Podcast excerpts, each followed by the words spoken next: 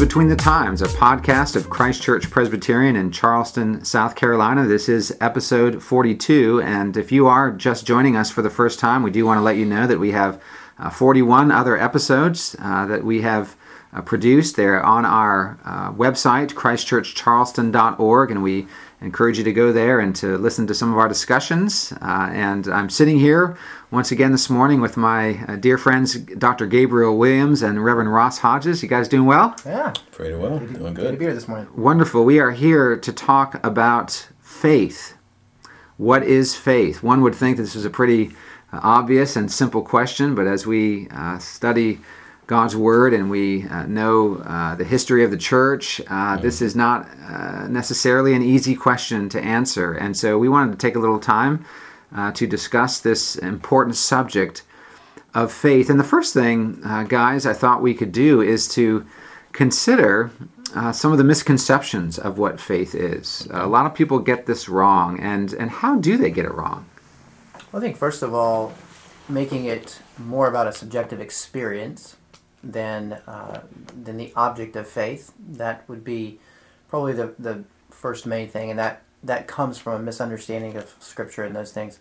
Uh, but uh, talking about my faith, my faith this, my faith that, and it's it's essentially saying that I have some sort of subjective feeling or belief, and uh, that it's not really necessarily grounded in anything, but um, it's just it's something that I have uh, of myself. One thing the White Horse Inn has been doing recently, uh, which is a wonderful podcast, which I think we've all benefited from, uh, they've been talking about faith over the last several uh, episodes, and they interviewed several people on the street, and some of them non Christians, and some of them Christians.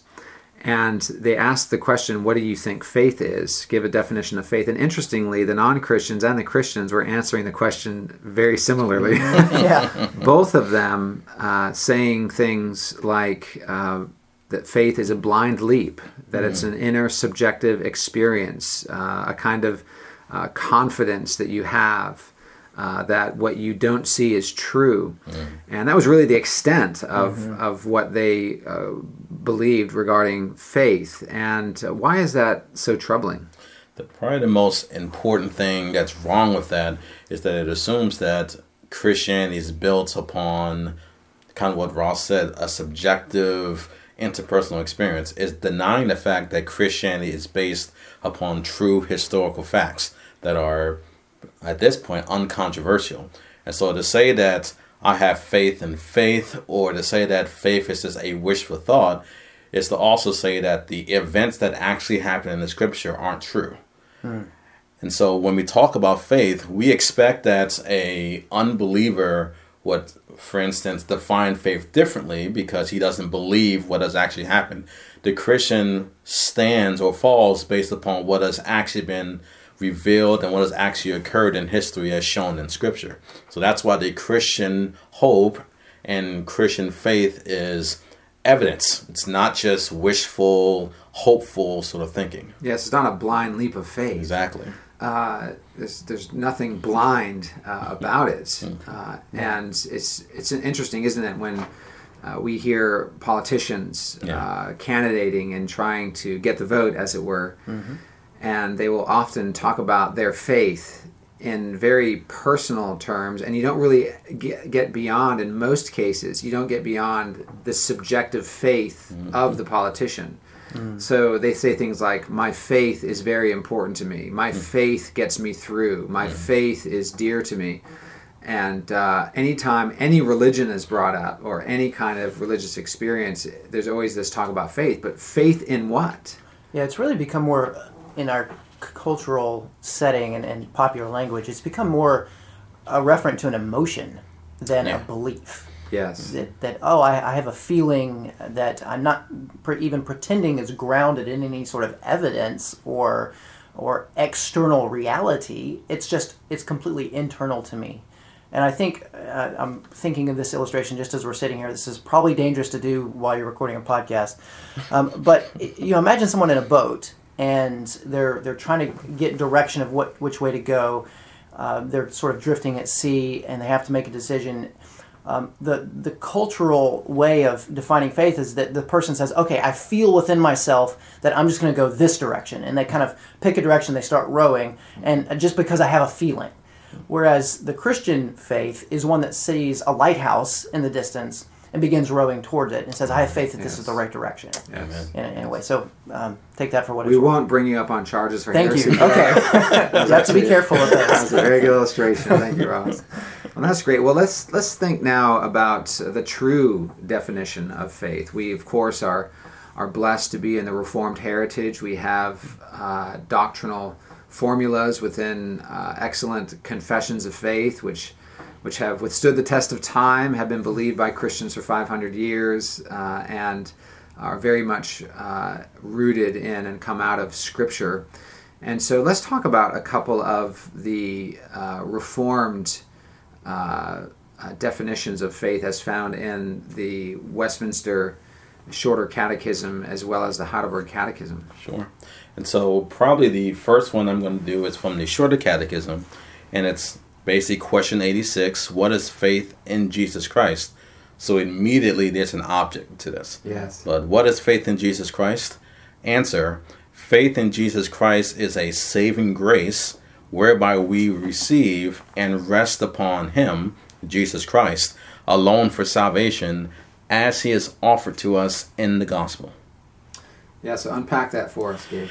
So, multiple things are said here. So, the first thing to kind of repeat in terms of misconceptions, it's often said that faith is kind of an emotion, where here it says very clearly faith is a saving grace.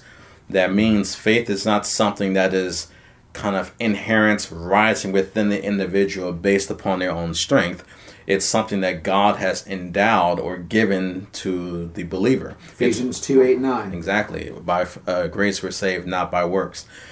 And so in this case, um, the faith being a saving grace means that when the word of God is preached to any person, it is the Spirit of God that is producing the response, the faith that we thereby see. And therefore, there is a subject of your faith, the Holy Spirit, who was doing the work in the heart of the believer, and therefore there's an object to it. The Holy Spirit doesn't just do work so you can have faith in faith. There's faith in someone. In this case, it is upon Jesus Christ, whom we alone rest in salvation. So faith has a proper subject, it's produced and wrought by the Spirit of God, and it has a proper object, the work and finished work of Jesus Christ and Him alone for salvation. Yes, that's hardly a blind leap. Exactly. Uh, yeah, you can't you can't have a, a blind faith in uh, in something that that exists. I mean, that, that, that by definition is not blind, right? The, so I, now, as we as we go here, why? Let me just put the question out there. Why is it that so many Christians think that faith is supposed to be something that doesn't have evidence, something that we don't see? Yes. Where's that coming from? Well, I think there's a, a misunderstanding of, of Hebrews chapter 11 and verse 1. Uh, it is it's often quoted, and uh, rightly so quoted, it is the Word of God, but it's misunderstood. In Hebrews 11 1, it says, Now faith is the assurance of things hoped for, the conviction of things not seen. And uh, this is where you get the kind of blind leap understanding of faith. Uh, but this is a complete misunderstanding of Hebrews chapter 11. This is a perfect example of pulling a verse out of context and not really understanding where it is. Let's just say it. There's a lot of sloppy biblical exegesis uh, that is that is done, um, and it's it's often because the context is not uh, considered. Hebrews 11 is full of evidence that is seen. exactly. Uh, so to interpret faith as a blind leap Yeah. uh, in a subjective experience is is just nonsense. Uh, the entire chapter is about lots of evidence, God uh, working in and through the lives of His people, and, and even doing great miracles in front of them. Not least the miracle of the Lord Jesus Christ, born of a virgin, living a perfect life, uh, performing miracles, dying on the cross, and rising from the dead. Yeah. Uh, Hebrews 11 is a forward looking book. It's always looking forward to the ultimate promises of God being fulfilled in the, in the return of Christ and the establishment of his kingdom, Yeah. which is why you have language in here about uh, uh, earlier um, uh, men like Moses you know, not considering the treasures of Egypt as as more important than knowing Christ and being found in Him. And so you have this forward-looking nature to the book of Hebrews. A Sabbath is is yet for the people of God, and those kinds of things. And so here we have faith embracing God's promises for those things that that will be seen. There will be a, an establishment of God's kingdom, and so uh, when it says here, now faith is the assurance of things hoped for, the conviction of things not seen. It's basically things not yet seen, Yeah. uh, but that will be seen. Uh, so there, there's always the object of faith, the Lord Jesus Christ. And by the way, this isn't the only verse about faith in the whole Bible.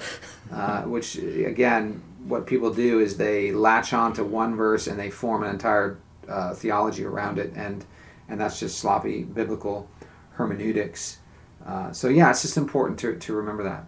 So there's an object of faith, which is Jesus Christ, and there is uh, evidence for that faith in in the scriptures that we, we notice even in this uh, catechism answer uh, about what is faith. It's faith in Jesus Christ as a saving grace, whereby we receive and rest upon Him alone for salvation, as He is offered to us in the gospel. And so there's again the uh, presupposition there that that Jesus is being offered and that there is there is an actual record and evidence of who he is. The scriptures themselves set set out to say like, look, this is we're bearing witness to what has actually happened to give substance to your faith, Yes. and that these claims are true. And by the way, they're they you know this is eyewitness record and, and all of these sorts of things.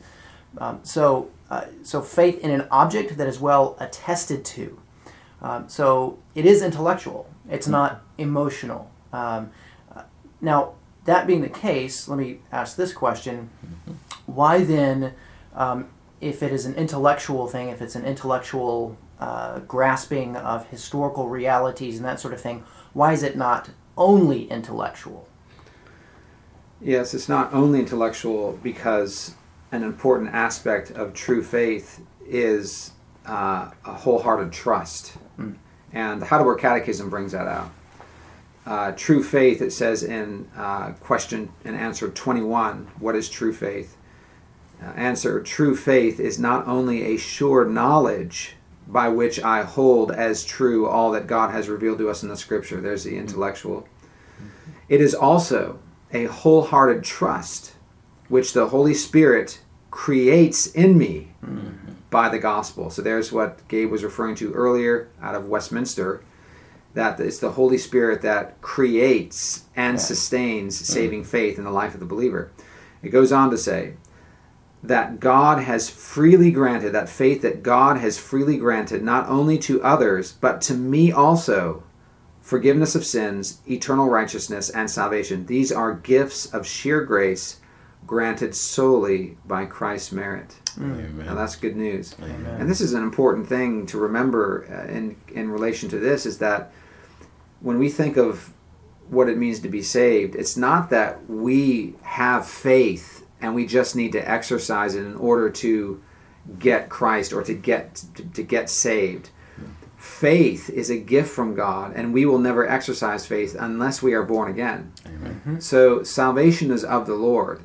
And when we think about the timeline of our salvation, we don't say we repented and exercised faith and then we're saved. No, if we understand properly the scriptures, it's that we are saved and in that moment of being saved, we are given the gift of faith. We are Lazarus in the tomb Yeah. Yeah. prior to our salvation. And and when Christ says, "Come forth by his grace and we are born again and regenerated," it's at that very moment we are given the gift of faith in order to embrace and receive and rest upon the merits of Christ for our salvation. Something that you've you've hit on here, and that uh, again the Shorter Catechism, Westminster Shorter Catechism brings out is that faith is um, it's receiving and resting. It's receiving and resting uh, upon Christ.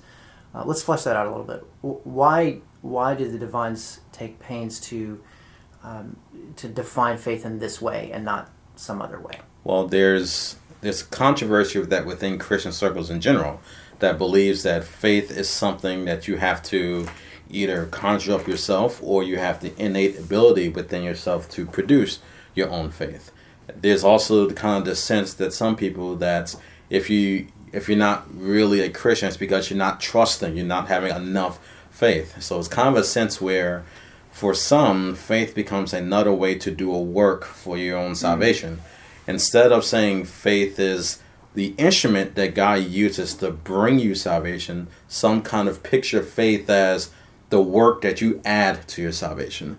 And so, Yes. oftentimes, what the divines are trying to tell you is that faith is not a work. It is, by definition, not work in that sense. It is receiving. So, just like you would never work to get a gift, work is associated with wages and earning. To get a gift is to receive it, to embrace it, and to love it. That's a categorically different than working something out or stretching out your hand to work something to pull it into you. Romans 11, verse 6 says, But if it is by grace, that is, if salvation is by grace, it is no longer on the basis of works. Otherwise, grace would no longer be grace. Amen. If it's not receiving and resting in Christ, then what would be the alternative? It would be a Taking Getting- Going out and grasping. Grasping. yeah, grasping Yeah. Right, yeah. and working. Yes. And that's the problem with the Roman Catholic view of faith and mm-hmm. salvation, is that in the view of the Roman Catholic Church, it's faith plus works, our works, mm-hmm. equal salvation. Mm-hmm. Faith in Christ plus my works equal salvation. But our understanding is, Protestant understanding, is faith in Jesus Christ plus nothing Yes. equals salvation. That faith even is a gift. But after salvation comes good works as the evidence and fruit of salvation. Saving, yes. So salvation is not, I mean, uh, uh, our good works are not the grounds of our salvation, they are the fruit of our salvation. So we want to be clear that when we talk about saving faith, what we mean is not that the exercise of faith is a work that saves me, Mm-hmm. but it is the object of faith, is the object Right. of my faith, which is that which saves me. Yes, is so uh, some, you know, even even Paul talks about being justified by faith, mm-hmm. Mm-hmm. and what we need to understand is that's theological shorthand. Paul's not saying we are saved by our faith; that my faith is the object of my faith. We are as theological shorthand. Really, if we understand it properly biblically, it's we are justified by grace through faith in Jesus Christ. Yes. So, and that's what Paul draws out a little bit more in, in Ephesians 1 and 2 um, when he explicitly says that faith is a gift of God. And he, he contrasts it with works, that it is not a work. And faith, we understand in the Christian life, it, it can be uh, strengthened. Uh, we understand from 1 Peter 1 that it can be uh, uh, chiseled and Refined. refined, and the dross can be removed from it. Uh, faith can be comforted. Uh, there are, you know, when we think about faith, it's, it's, it's like a muscle that must be exercised in order to become stronger and, uh, and useful. Uh, and so it's not that we're saying that we receive this gift of faith and then we just let it lie there and we do nothing. No, there is there is effort in the Christian life as we are growing and being sanctified. But our salvation is by grace through faith in Christ and it's not a work of our own. Would it be fair to say, and again, this is dangerous, so you guys correct me here. Would it be fair to say, um, uh, an illustration on the fly, that it's it's similar to a growing faith? Let's say, uh, in uh, let's go to, with a pilot. Let's say you ride on an airplane for the first time, you're really nervous and this sort of thing, um, but the pilot gets you there safely. Well, let's say you fly with that pilot every day for you know uh, 50 years. Your faith is going to be strengthened because you have been, in a sense, uh, walking through life with that pilot and seeing the evidence of his faithfulness and his ability and so forth and so on. So the Christian life is our faith is strengthened in walking with Christ and seeing his faithfulness and by uh, partaking of the word and the sacraments and prayer and, and those sorts of things. And so it, that gift is strengthened when we grow closer to Christ. I think that's good. And, and i- i- is it is it fair to say that a lot of evangelical believers don't really see the fuel and nourishment of their faith as rooted in the gospel, but in their own works, uh, their own spirituality. Um, I, I, I think you know I've seen this. There seems to be a real marginalization of the preaching of the of the Word of God, the, the proclaiming of Christ from the Mm-hmm. pulpit, as well as the administration of baptism and the Lord's Supper, and what those are meant to be in the life of the Christian, in terms of the strengthening and sustaining and maintaining of our Mm-hmm. faith. Um, let's talk about that for a minute. I think this is one of those times where you can kind of think about faith and assurance as being they're not the exact same thing, but they are related to each other. And what we know just from our own experience is that as the Christian grows by God's grace, being sanctified, being further purified, their faith grows in a commensurate sort of way. And so, one of the things that you're probably alluding to is the fact that there are very few, uh, I guess, Christians today who would have the view that you can deepen your assurance by deepening your faith. Um, oftentimes, they're kind of completely separated. And not to kind of go into other controversies, that's one of the reasons why kind of the once saved, always saved belief kind of harms assurance because it cheapens it a little bit, kind of lowers it down to just simply saying the confession is your assurance. Really, when you kind of look at the uh, profiles of people in the scriptures, you see that their confidence in God, their confidence in the promises of God, take time and it grows incrementally. Think of Abraham at the beginning of Yes. his life being called and all the way to the end of his life. It's very clear that his confidence and assurance in the promises of God is substantially greater than when he started. You could say the same thing about Jacob, especially. Yes. That there's the insecure, thieving Jacob at the mm-hmm. beginning of his life, and then the mature, I've wrestled with God, I've, you know, got the evidence to prove it, Jacob. Look at the apostles. Exactly. Peter. Peter, yeah.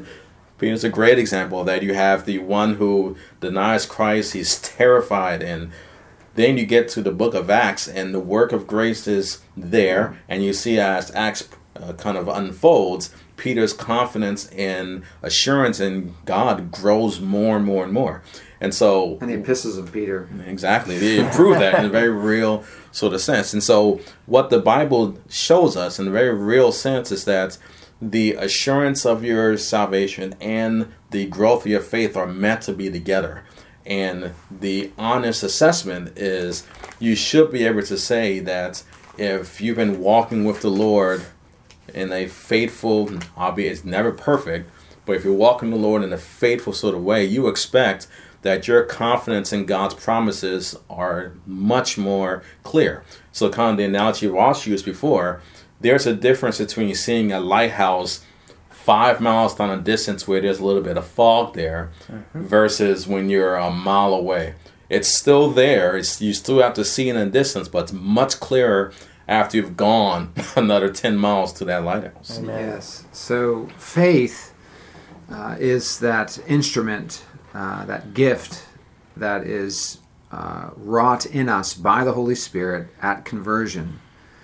And that faith is a receiving and resting upon Christ and his perfect work of redemption for us alone Amen. Amen. for our salvation. And uh, what is it that we receive with Christ? Uh, we receive uh, the forgiveness of sins for his penal substitutionary atonement on the cross at Calvary.